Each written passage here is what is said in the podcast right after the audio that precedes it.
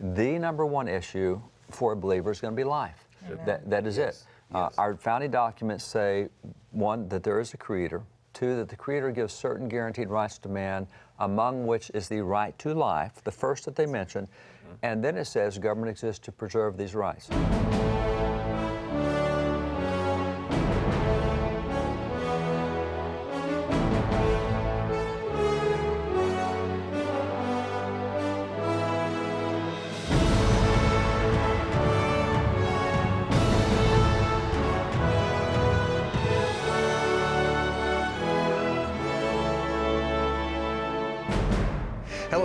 This is Pastor George Pearsons. Welcome to this special edition of the Believer's Voice of Victory broadcast. This week, Faith for Our Nation.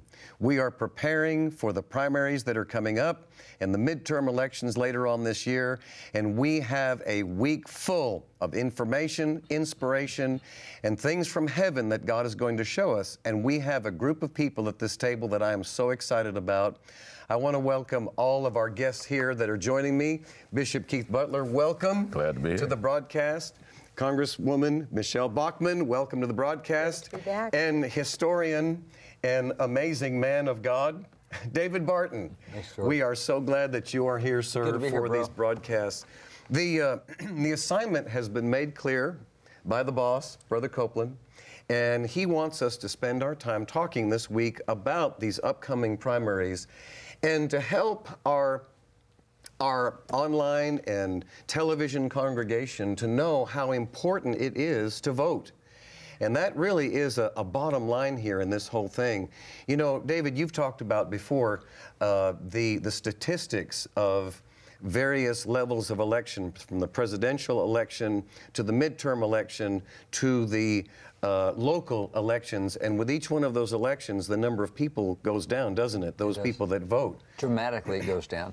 We're at a point where that in this midterm election, when we're electing governors and U.S. senators and congressmen, it will be one out of every eight Americans that chooses the, the winners on this. So that's not very much of a turnout. No, that's pretty serious too when you think about the the power that we have to be able to choose and elect our officials mm. and how we don't use that that opportunity that's been given Amen. to And us. it's and it's a confidence that God has given to each one of us, especially in this country. The fact that we get to choose our leaders. When David says that one out of eight come out to vote, that's the general election. Yeah, it's, you- it's one out of three, and this one be, but it'll be, excuse me, one out of four in the in, in this one, and it'll be half of that that chooses the winner. So one out of eight chooses the winner. So when I said one out of eight, that's In the, the winning size. And, and it'll be lower than that in the primary. In the general, you're right. It'll be one out of four Americans that vote in the general, which is one out of eight choosing the winners. Now you go to the primary. and then that falls off to practically nothing. And I think that's kind of where Yeah. we want to go today, Yeah, is to talk about how important these primary elections Oh, are, and that's are. right around the corner. Uh, they are the primary elections important. Yeah, well, not only that, uh, voting is your seed. Amen. Yes, sir. Okay, and of course Genesis 8:22 says, "As long as the earth remains, seed time and harvest shall not cease." And and uh, voting is part of the seed time and harvest principle. You your vote brings a harvest to you. Yeah. So if you don't plant seed, you can't get a harvest that you want. Yeah. So if anyone who who wants to see change in America or something, anything in America, uh, based on the Word of God, they're going to have to get involved in this. It's not just a right that you get from our you know uh, Constitution. Yeah. This is a biblically mandated thing to do, because seed time and harvest covers everything in life. Yeah. Your words are seeds. Your votes are seeds. Your actions are seeds. The world has a different name for it. They know that the principle is so. They call it action and reaction and other names that they call for it uh, or that they call it. But what it is, is the law of seed, time, and harvest. We've been talking about voting, and your voting is a seed that does bring a direct harvest to you if you go to the Word of God and find out what God's Word says about something and you vote according to that, that's your motive for doing what you do. There's a harvest that comes to you for it personally, and that harvest spreads out into your community and may even affect your kids. Let me throw in kind of a little disclaimer up front too, because we're going to talk about various issues this week. Right. And they're issues that the Bible talks about. Right. And the issues we talk about, what, whatever they are, and, and I'll just say all of us are Bible readers. We all spend great time in the Bible. and we try to shape the way we see everything around us through the lens of the Bible, what's called a biblical worldview. So, in doing that, God gave very clear commands on abortion way back with Moses. Uh, So you got Deuteronomy, Leviticus. So abortion is not a political issue, it is a biblical issue. The same with economics. Uh, the Bible is very clear on what kind of taxes are good, what kind of taxes are bad, even how you tax foreign nations. When Jesus asked Peter, he said, Peter, do the uh, foreigners pay the taxes or do the sons pay the taxes? Peter said, Of course, the foreigners, sons don't pay taxes how does that apply to our taxes? So Sure, all of this is sure. going on. So having said that, as we choose biblical issues, whether it be life issue, whether it be marriage issue, which is God's issue from Genesis 1 and 2, whatever those issues are, there will be people who will label that as conservative. And, and you got to say labels blow them off. They don't mean anything. And, and the reason I say it, you and I, we have a friend in Australia who's running for prime minister there.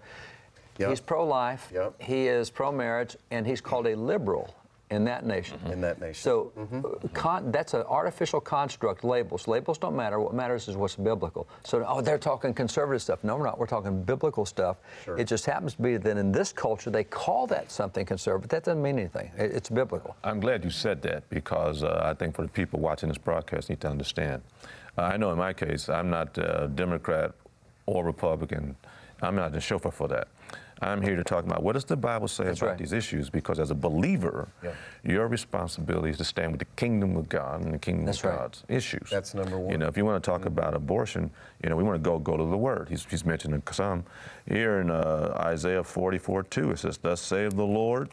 It goes on to say here. Uh, let me turn that page. It doesn't want to turn. Yeah. Okay. Thus saith the Lord says unto thee, and form thee from the womb, which will help thee. Fear not. Well, it said God formed you from the womb. Well, if God formed you from, from the womb, then of course, in verse 24 says, Thus saith the Lord thy Redeemer, he that formed thee from the womb. Okay, I'm the God that maketh all things. Right. And so Right. we create bodies, but God's the one mm-hmm. that forms it and puts the puts the life in it. So you can't just take that life for some That's right. nefarious reason or, right. or some reason of convenience. I got to point out that happened before Roe v. Wade came down. So clearly, Yeah, way before Roe v. Wade. Cl- Clearly, that's not a political issue. That's a biblical issue. Yeah. And what happens is we're so immersed in a culture that talks about politics that when we hear the same thing in the Bible, we're saying it's being political. And so we literally, the polling we've done shows that right now, 90% of Bible believing pastors will not talk about abortion from the pulpit because they say it's a political issue. No, it's not. That was spoken before Roe v. Wade or United States or anything else ever came into existence. And, and that's now, and, and jumping on something Bishop said, this is not Republican Democrat. One of my favorite founding fathers, a guy named Benjamin Rush, um, he started the first abolition society. He started public schools. He started universities. Started academic education for women. Signer of the deck. He served in three different presidential, presidential administrations, and all three administrations had a different party for the president three times. He's under three different parties. And somebody asked him one time, said, What party are you? He said, Well, I've been called an aristocrat, I've been called a Democrat. He said, I'm neither. He said, I'm a Christocrat. And that's that's the right position, on the, Yeah, and that's what the position good. we're going to take all week. We're going to be Christocrats And in order this to thing. do that, those issues get attached to a candidate. Yeah. And that's where you've mm-hmm. got to That's figure it. out That's it. where does That's a right. candidate stand on those issues. And I was just with a pastor last week and and he he kind of took the pendulum so far that his position was, well, God has all this covered and God's going to figure it out. and so I'm really not going to worry about all that. Well, just no But- need for seed time and harvest. Well, that's right. right. And Yeah, as a as yeah. a as a bishop, as a pastor of multiple churches, I think you understand the jurisdictional importance that you have as a pastor to preach biblical morality from your pulpit, but also to preach again, we've been given a huge gift. The fact that we get to vote and to not vote to me is uh, that's giving up what God gave us. sure. But we've got to know who holds on to these positions. And I think the most inefficient and disrespectful things we can do to God is actually just to grumble about the way life is Yeah. and not do anything about it. Because the bottom line least thing we can do is get registered. I know here in Texas, the last day to register to vote in these primaries is February 5th. Now, Yep, every today. state's Yeah. different, Yeah. but you got to get out there and register, Yes. and then you've actually got to go vote because, as David said, I mean, think of this. One out of eight vote in the general. In a primary, maybe it's, who knows, the numbers are all over the place. It could be one out of 50 people, one out of 100 people. Very few vote. But in Texas or in a lot of states, the primary is it. Whoever's going to win the primary will be the person who wins. Mm-hmm. There you go. And Yeah. there you've Yeah. got the work done. And Scripture tells us in Proverbs 29 when the righteous are in authority, the people rejoice. Amen. That's but right. when the wicked beareth rule, the people mourn. Well, who votes for the people? That's Amen. us. That's Amen. our Or responsibility. who doesn't vote. Or who doesn't vote and we're for the people. just as culpable if we vote for the wrong guy as if we don't vote. Well, it, it's a it's a real clear thing that if you go through the scriptures and you take Genesis, because Genesis is called the seed plot of the Bible. Amen. Yeah. Every That's single right. doctrine in the Bible has its roots in Genesis. That's right. So when you look, God first cre- creates the individual, Adam.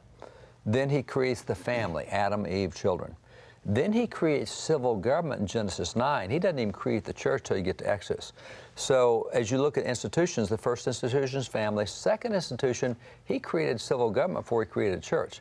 That's why we have passages in Jude and in Romans and in 1 Peter and elsewhere where it says God is the one who ordains civil government. Mm-hmm. So all right, you say, all right, governments of God, here I live in America or whatever nation you're in, say, okay, what kind of government do I have here? And there, the Bible shows seven different forms of government. Our form of government in America is what we call a Republican form of government, small r, which means we do Exodus 1821. We choose out our own leaders of tens, fifties, hundreds, and thousands. We, we elect local, county, state, federal. Okay, so if government's ordained of God, and that is the government God has ordained in America, what God has said is, it's my government, I'm putting you in charge of it till I get back. Amen. Yeah, yeah, That's yeah. right. And that's, That's Luke right. 19, 13. That's So you don't get to choose, oh, I don't think I'm going to participate in this. No, He puts you as a steward over it. And if you look at Luke 19, Matthew 25, the steward that didn't do anything with what he was given is the one who got in trouble. And so we in this government, it's not optional for a Christian to participate. Uh, we are stewards. God ordained it. He said, "You got Luke 19, 13. He said, I want you to occupy till I come. I want you to take care of this till I get back." So that's his directive. So oh, I'm not. I don't like the candidates. I'm not going to vote. Not an option. You will vote, and you will choose. Even if they're not the best candidates, you choose the best of the two candidates. You always stop the most wickedness you can anytime you get the You chance. And it's Always stop the also self righteous to say, I don't like any of them. They're all bad, or all politicians are bad. That's actually kind of a self righteous thing for an Yeah. individual to say. Because just like in Deuteronomy, it says, You choose. You choose. We get to choose. We choose life Yep. or we choose death. And in this case, we're talking about how important the issue of life is, that we stand for life. But candidates, generally speaking, you'll have a candidate who stands for life. Or you'll have a candidate who stands for death. And it's so important Yes, that yes, we know yes. who that candidate is. And Yeah. then that we as believers get out Yeah. and exercise, it's called our franchise, our right to vote, that we get out there. And if just we go, that's the basic. But then we should make sure our family members go and our friends and people at church. We can have the most profound influence in our society Absolutely. at this time of year. Right now, we're right. in that season when we can right. impact if our country is going to reflect godly values or ungodly values. Well, where, Think of where life is concerned, I'll read this to you. This is a word that the Lord gave to Brother Copeland in 1998. And he said, Tell my people wherever you go, those who vote for politicians, knowing their immoral policies and platforms and illegal acts, had better repent. They are partners with those politicians who will be responsible for every baby's death. You've taken the devil's part by not voting at all. Yeah, yeah. Jeremiah 1 5, because he talked to the prophet and he said, You know, I, I formed you. Yes, yes, And I called you to be yes, yes. a prophet from the womb. Voting is an issue about giving back to God, it's about giving for the kingdom of God. It's about walking in love towards your fellow men, making sure that they have the best possible government Yeah. for them, their children, their grandchildren. So to not vote is a is a very selfish thing, and it- what it does, you, you're standing against God. Yeah. You're standing in selfishness when it comes Yeah. to men, Amen. and the end result is you get that harvest back when you stand against God and when you operate in selfishness, and of course pride, what she's talking about. I know better than anybody else. Uh, and besides, you can't you can't believe what the media tells you anyway about what the candidate says. You know, you uh, or or uh, particularly today, the media today is you don't know whatever they printed or say is true. So uh, you can't just make a decision based on that. You got to pray. You got to do some research. You got to find Yeah. out, and you got to follow Colossians 3:15. Just Yeah. allow the Yeah. peace of God to rule once you have some facts. The big issue today is what is true and what is fake news. We hear about fake news a lot, and there's a reason for that. It's because traditionally we've thought if the TV or if the radio, or if our newspaper says something, it's got to be true, and we just assumed it. If we if they print it, it's got to be true. Now we're finding out very little of what they put across the mainstream media isn't true. Why is that? It's because when surveys are taken, well over 93 and 94 percent of all of the people in journalism tend to come from a radical leftist perspective, and what they report reflects their personal beliefs not reality. That's a big red flag. That's a big timeout because that's a disservice to their readers and to the people who watch them and to the people who listen. We need to traffic in truth. Why? Why is that so important? Because we need to make decisions on objective information. Let's put a stake in the ground on this thing. Is that of, of all the issues that are out there, and when you get a senatorial race, there are going to be 20 or 30 issues in the senatorial race. They're going to talk about everything from economics to foreign affairs to our position with Israel. We're going to look at, uh, at all sorts of stuff. The number one issue for a believer is going to be life. That, that is it. Uh, our founding documents say, one, that there is a creator. Two, that the Creator gives certain guaranteed rights to man, among which is the right to life, the first that they mention. And then it says government exists to preserve these rights. So if you take the right to life first, it's significant that in, in my years of political involvement for a number of years, having recruited hundreds of candidates, trained thousands of candidates, if you tell me, for example, somebody running for a Senate race, if you will tell me where they are on the life issue, the abortion issue, Yes. if I know that with a 90% degree of certainty, I will tell you how they're going to vote on capital gains taxes, how they will vote on the UN Convention on the Right of the Child.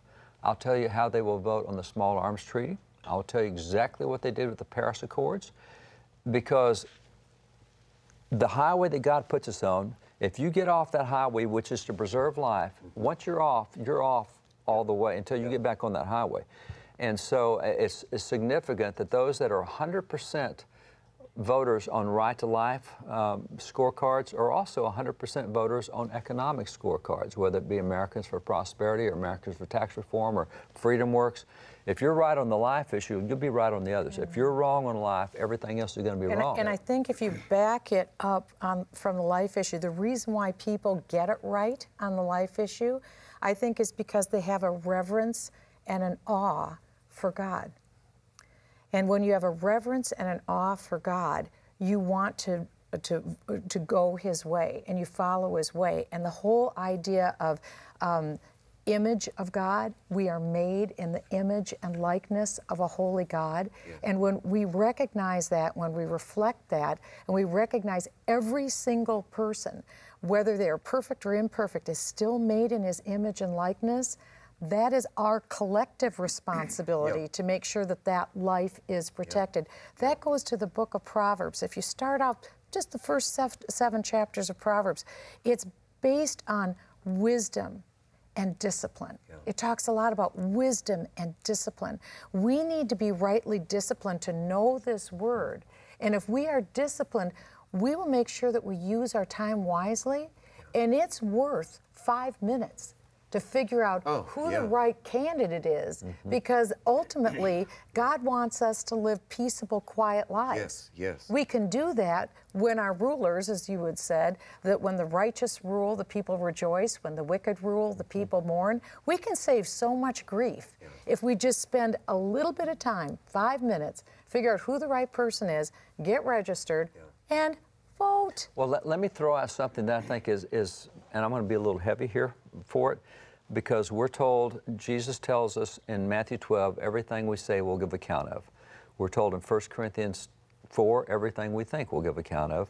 And we're told in Hebrews 4, everything we do we'll give an account of. And so at some point, we will stand before him, give account for everything, and he's going to say, What'd you do with that vote I gave you? Amen. Oh, I didn't do Amen. anything with that. Amen. Oh, let's see how that goes over I with thought him. you were going to take care of it. And, oh, uh, and, and- and by the way, I saw that you used your vote, but I told you in the scriptures, though hand joined in hand and shedding innocent blood, you're not supposed to be joining hands with those who shed in. You voted for somebody who was pro-abortion. W- would you like to tell me why you disobeyed? I don't want to have to have that conversation with God at judgment, and, and I will guarantee you. We need to think that way that, you know, I'm going to answer to God for whether or not I voted, and I'm also going to answer to Him for who I voted for. If it takes me more than five minutes, if it takes me two hours to find out who the right person is, I better spend the time Yeah. because I Yeah. will account to God for what And I you do. can, then. oh, go ahead. Oh, and there's a, there's even a natural reason why uh, abortion is a bad issue. And of course, uh, those who are enemies of God are saying population is a bad thing. But there's been over 60 million abortions in America. Amen. Right? Amen. 60 60 million, million. That's a lot of innocent blood that's been shed. Yeah. How much tax money would those people pay? You betcha. How many schools would have had to been built?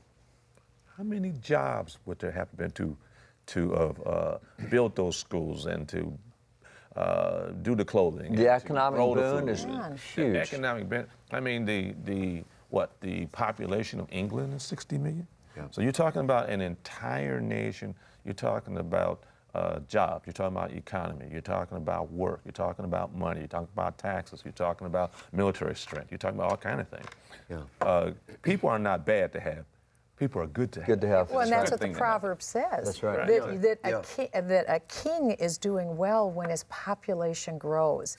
And when you're murdering your own population, I mean, this is significant. 60, 65 million. Just pause here. This isn't just a number. 60, 65 million innocent Americans aren't alive today since 1973. That is a legacy. And the one thing that is sure is God's judgment. His love, yes, but also his judgment. And that has happened while believers have been in this country. Yeah, and that's why way. we have to take that upon ourselves. And if so few people make a difference, the church, Oh, just man. the We should church be, yeah. alone, We can own together, this. voting, we can own We can own this. So I- Amen. One last. I'm sorry. Yeah, go ahead.